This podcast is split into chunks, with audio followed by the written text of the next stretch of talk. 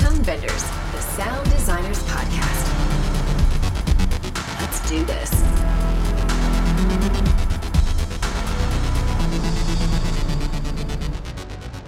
Welcome to Tone Benders. My name is Renee Coronado, and with me today, as always, it's Tim Muirhead. Hey, Tim. Hey Renee, how you doing? I'm doing great. Today we're going to talk about MS mics for uh, field recording. And the reason that I wanted to talk about this is because a while back I got an MKH30. So I have the figure eight microphone, but I've still never committed to buying the proper uh, mid microphone to go with it. So I've been doing research and humming and hawing and never been able to commit to anything. And then friend of the podcast, Kai Paquin, put out a MS mic shootout on his blog and I read it and it was exactly what I was looking for because it has actual samples. He went out and recorded MS with a bunch of different setups and his blog includes samples of some of the stuff he's done. Kai, welcome back to the show. You've been on here before for the uh, um, crowdsource roundtable that we did. Welcome back. Do you want to tell us a bit about this uh, MS shootout that you did and how you set it up? Yeah, of course. Um, probably around the year two, 2020, uh, I went out and uh, I was trying to decide on a like day to day rig. I refined my thoughts of like what I wanted in a microphone, and I wanted something that could do point uh, source effects and something that could do ambiances and not have to switch back and forth. So midside is a pretty natural fit for that, both because it can do stereo recording and it can do mono recording with discrete mono. At that point, I was like, okay, so the next thing I want is something that can record some pretty detailed ambiances and uh, something that can handle like high SPL. I'm really like asking for a lot from one microphone setup.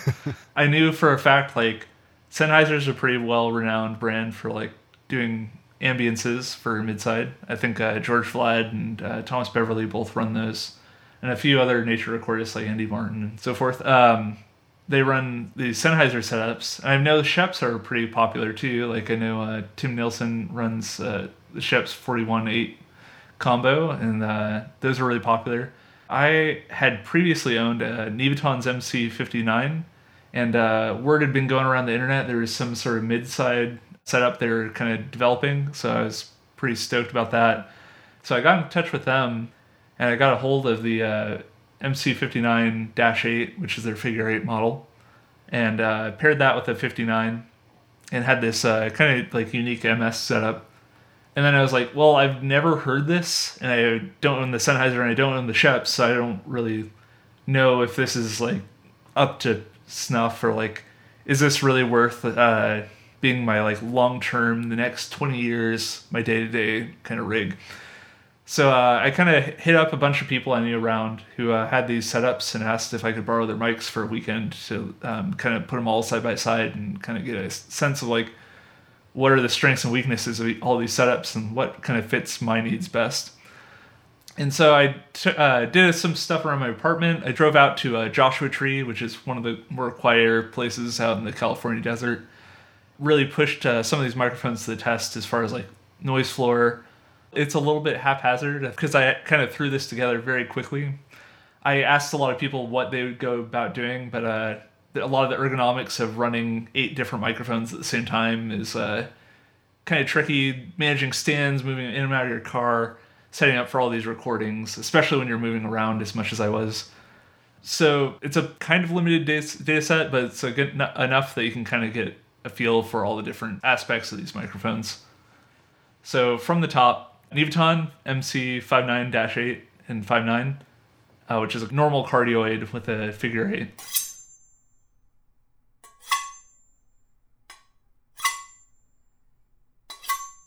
Uh, Schoeps MK41 and 8, that's a hypercardioid capsule with the figure 8.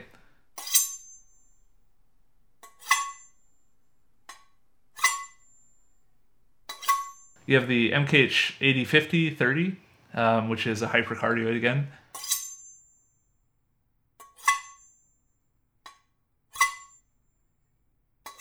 And then you have the 4030, which is a cardioid.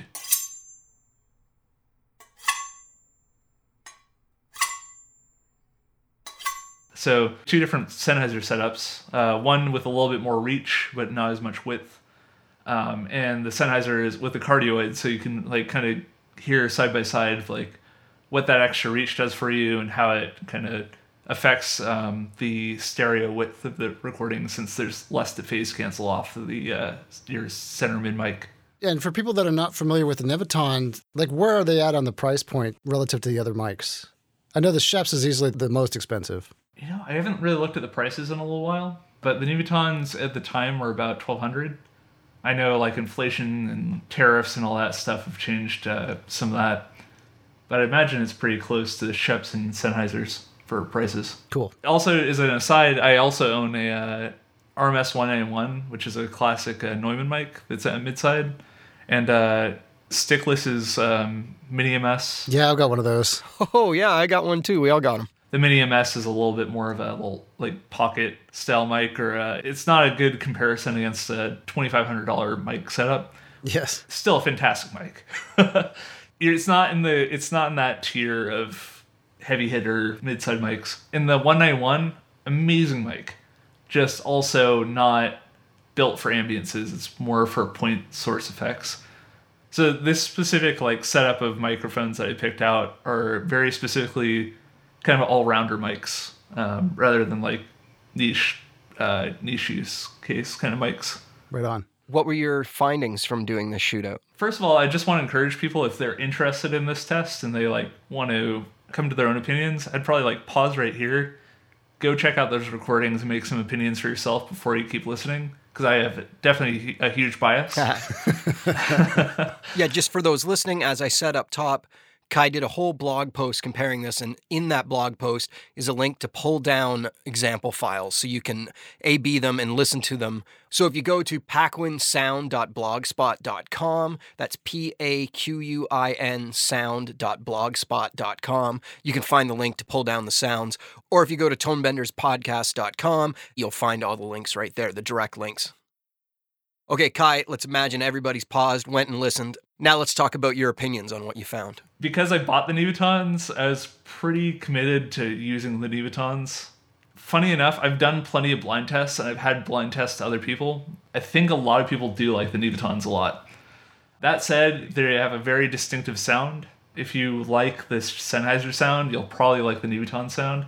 Schoeps is a lot more of a bright, kind of vocally focused microphone and that is great in different circumstances. So like if you listen to the recording, some of the stuff with voice, especially at a distance, really cuts a lot better on the Schoeps uh, versus the Sennheisers or Nevatons.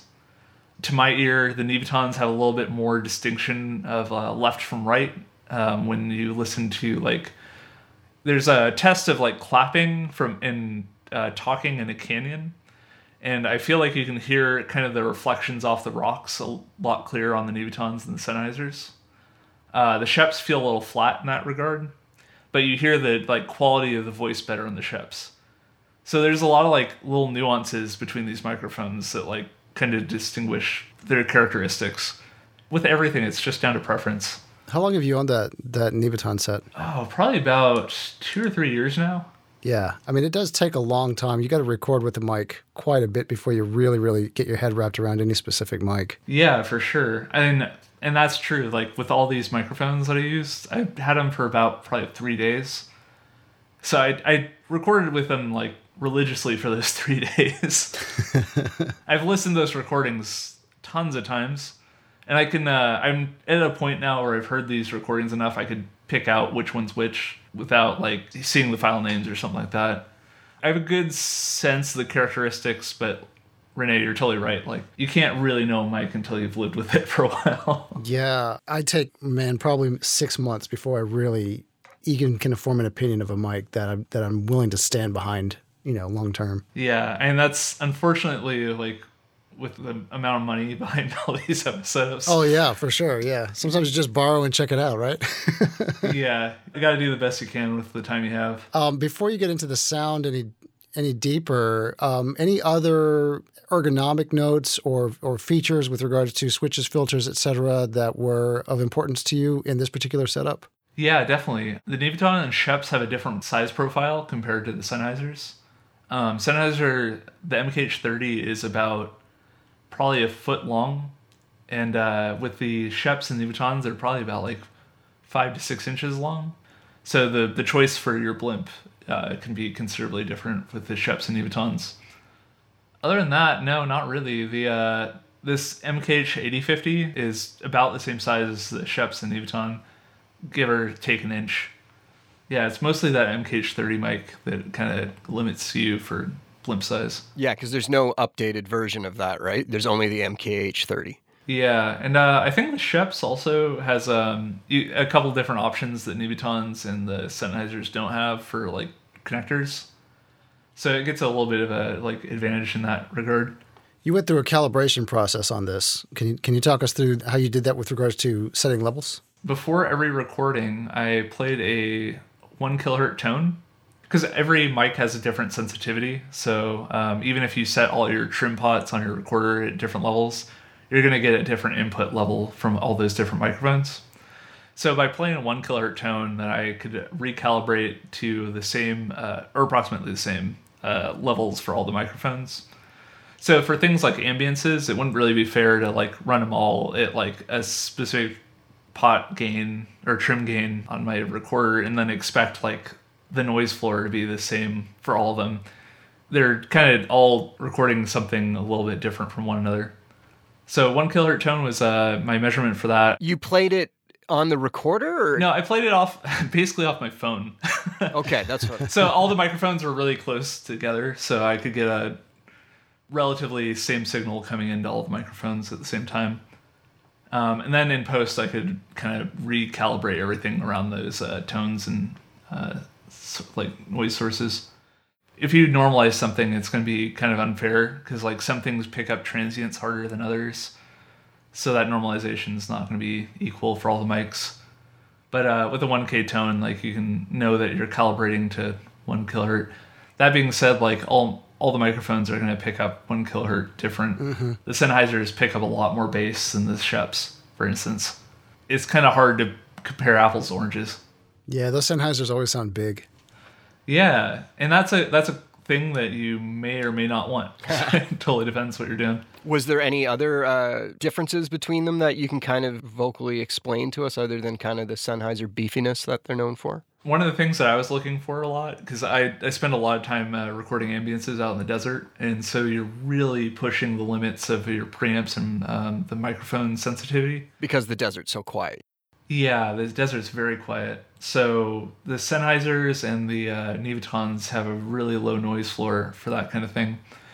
When you're starting to push your preamps and uh, mics that hard, you start hearing some pretty different tonal differences. The Sennheisers have a little bit more of um, self noise that's uh, a little bit more heavy in the mid range, versus the Nevatons that really push that into the low and high end of the recording but the actual noise floor of those mics are pretty similar. The Schoeps, on the other hand, uh, probably come in at like 10 dB louder as far as like uh, self noise. Yeah, Schoeps are louder. Yeah, they're not good for very delicate airs, but um, I've found in general I like the tonality of them um, in louder environments. Like uh, one of the recordings is in my backyard in uh, Los Angeles, so there's a lot of traffic noise around.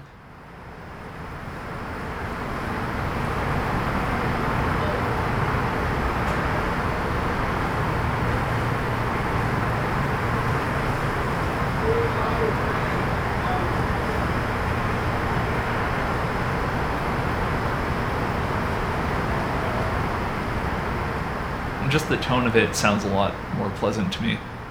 It's a toss up. Like, it depends what you want to do with these mics. Well, the thing with a setup like this, and uh, as I mentioned off the top, that I've been humming and hawing over what mic to pair with the MKH30 that I have, is that it's it's not an insignificant amount of money that you're putting down when you make these decisions.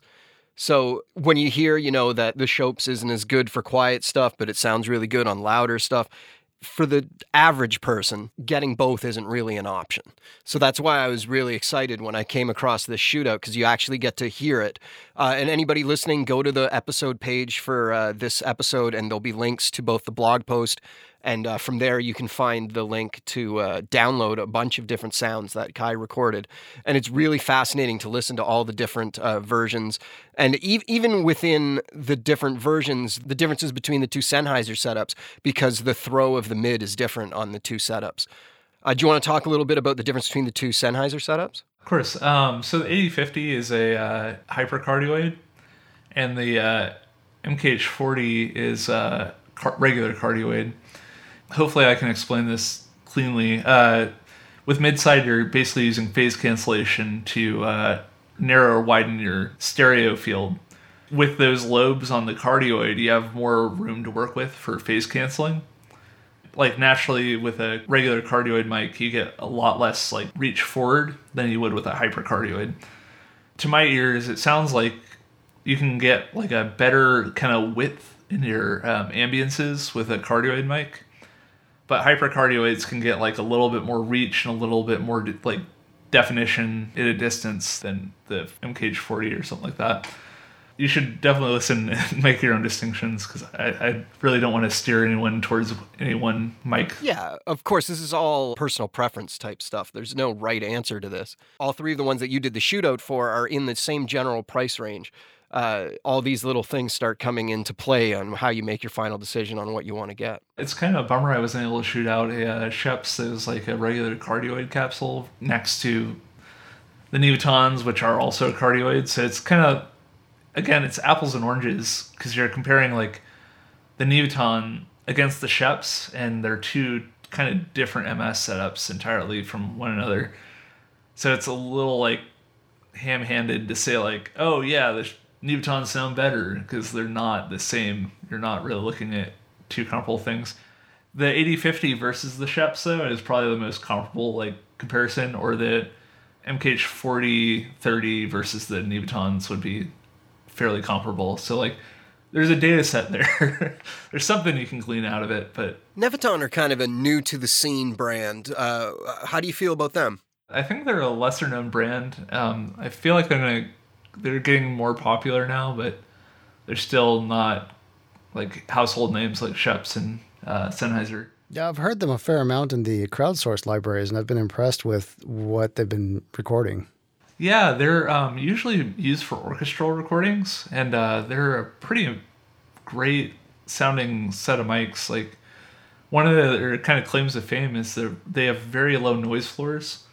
They have a kind of nice musical tonality to them that I like quite a bit. I don't think they were intended for field recording, but uh, they're surprisingly good for it. Generally, really liked the sound of them, and I'm excited to like be uh, hearing more and more recordings with them.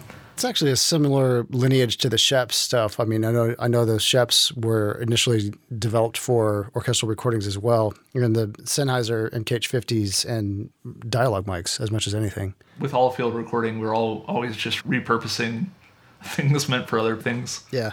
I actually did an entire sound effects library with the Schoeps, where I had the the Schoeps cardioid with the figure eight, and then I had um, Line Audio CM3 shooting backwards for the rear. Um, and I did an entire hospital ambiances library with that, and that one turned out really nice too. So yeah, mixing and matching the center channel is definitely a thing. It can be done. And you can even go beyond cardioid and hypercardioid. Like I've done multiple MS recordings with an Omni as my center channel. And I've also done stuff with the shotgun as the center channel as well. Yeah, I, I know that uh, Schoeps in particular has their uh, CMIT mic, and they kind of tote that you can do uh, mid-side with that as well. I've Yeah. never personally done it, but um, I've heard a couple recordings and they sound really nice. I think it's the same thing though. With like you're sacrificing some of your uh, stereo width, so like uh, those kind of setups aren't really like built for ambiances as much as they're built for like stereo effects. Yeah, those are point source. You know, like a lot of my mentality when even choosing an MS is has been like, if I need to record a door, I need to na- aim a, aim a microphone at you know at a thing, with the with the thing being like on axis. MS kind of gives you the exact same stereo imagery as an XY setup does, but you get to aim a microphone at the thing you're recording instead of aiming two microphones kind of around the thing you're recording. Yeah, exactly. Yeah, in those situations, like I, I find MS because I think MS actually technically decodes exactly to XY if you're using a cardioid. Yeah, that's what I've heard as well. When you start moving into the realm of double midside, then you can start doing a little bit fancier stuff like decoding to ORTF or like a Blumlein pair or something like that. But Yeah, yeah, funny enough, uh, I actually the reason um, I was able to do these two MS setups was I was pairing the Nevaton cardioid with a uh, MKH30 for a long time. So yeah, the mixing and matching definitely works. I have the 191, right? The uh, Neumann. If you solo out the center channel versus the uh, side channel, they're two totally different tonally sounding microphones. They just complement each other really well. So I don't think there's anything wrong with uh, mixing and matching, but like I think uh, when you're talking about like noise floor and stuff like that, or like uh, t- like blended tonalities and stuff like that, a lot of these are mics are kind of developed for, to work with another mic. Yep. So just like out of the box, you're probably safer picking out something like in the Sennheiser family with a Sennheiser mic or something like that. But I honestly I don't see any problem with mixing like Schoeps and Sennheiser if that's something that works for you or if that's what you have on hand. I do that kind of craziness constantly. I'm always throwing up random microphones. If anybody wants to hear an example of the MKH30 with a 416 as the center, uh, way back in the day in episode 49.5. It's our only 0.5 episode I think we've ever done. Uh, I did a walk in the woods with that setup when I uh, first got those two mics and uh, kind of walked around the mic a little bit, and uh, you can hear what that sounds like. The so that was a, a 416 in the middle, do, being the mid for uh, MKH30. It's not fantastic, but it's cool. It worked. It got the job done. I've used it on some, as Renee was saying, some uh, point source type sounds for, as an MS setup, but uh, it doesn't sing in my ears for some reason. It's just It's too grabby. 416 is a very grabby mic. It reaches out and gets you by the neck. so, like Tim, as your you know, so your your figure eight is your MKH30. What are the things that are important to you in the rig? Like, what are what are the things that kind of would what are the values that would steer you in one direction or the other? A, I can't make a decision. That's the problem. I cannot be steered at this point because I've now had the MKH30 for like maybe two and a half years and haven't committed to getting another mic. Now, part of that is cost, as I mentioned earlier. Like these aren't cheap mics, and especially the the MKH40 isn't up used very often. Like when I when I search around, I'm not seeing it up there a lot. But uh, also the the other thing is that I will also have to get a whole new blimp for this setup. Uh, I can fit uh, the MKH30 and 416 in a Rode blimp. Yep. It's one of the original Rode blimps, and I don't have the clips anymore that will fit uh, one of the MKH 40 slash 50s. So it's going to require a lot of money, and uh, I have to figure out why I'm going to be spending that money. And the answer is mostly in my current situation, I don't record a lot of ambiances. I'm mostly recording spot effects. I'm leaning towards 50, but 40 seems like it might be a little more versatile. And uh, that's why I was really excited to pull down the stuff that Kai recorded and uh, go through it and kind of see if it can tip the scales either way. But right now, I'm trying to decide between the 40 and 50. And maybe in two years, I will still be trying to decide between the 40 and 50. I'm not sure if you got. You probably did check this out, but in my blog, I did a, a spectral analysis of recording at 192 with these mics. yeah. And the one thing that uh, the 8050 had over the edge of the uh, MKH40 was uh, the frequency range. The um, 8050 goes up to about like 70,000 hertz or something like that. Oh yeah, look at that. In rare cases, sometimes even goes up like to the full bandwidth. Um, and that kind of beat out most of the different MS setups. And obviously, like I, sh- I used a Sanken C100 in that recording set, so you can kind of see like how it compares against like a microphone built for that kind of stuff. Yeah. The 8050, um, I think, was the most consistently high, uh, qualified mic for high frequency recording. The Nevatons actually did really well, and I was uh, kind of shocked by that. But yeah, overall, like that gave a little bit more edge over the 40. That being said, I don't know what the the uh, 8040 does, and I, I've never gotten to test that out, so it might have the same kind of thing going on. Yeah, the Sennheiser 8050, 8040 series are specifically built like the Sanken to be extended frequency response. So, not surprising. hands down the thing to do is just listen to these recordings and uh, if see if they're useful really um, i think you can learn so much more from just like listening than uh, you can from me describing what my opinions are about them but For sure. Cool. Thanks, Kai. Appreciate it, man. This is really awesome. yeah of course thanks for having me Soundbenders is produced by Timothy Muirhead, Renee Coronado, and Teresa Morrow. Theme music is by Mark Strait. Send your emails to info at tonebenderspodcast.com. Follow us on Twitter via at the Tonebenders and join Tonebenders Podcast on Facebook. Support this podcast. You can use our links when you shop with Amazon or B&H, or leave us a tip. Just go to tonebenderspodcast.com and click the support button. Thanks for listening. Are you looking for more audio related podcasts to listen to? Tonebenders is part of the Audio Podcast Alliance, featuring a hand picked selection of the very best podcasts about sound. Be sure to hear the latest episodes from our friends in the community at audiopodcast.org.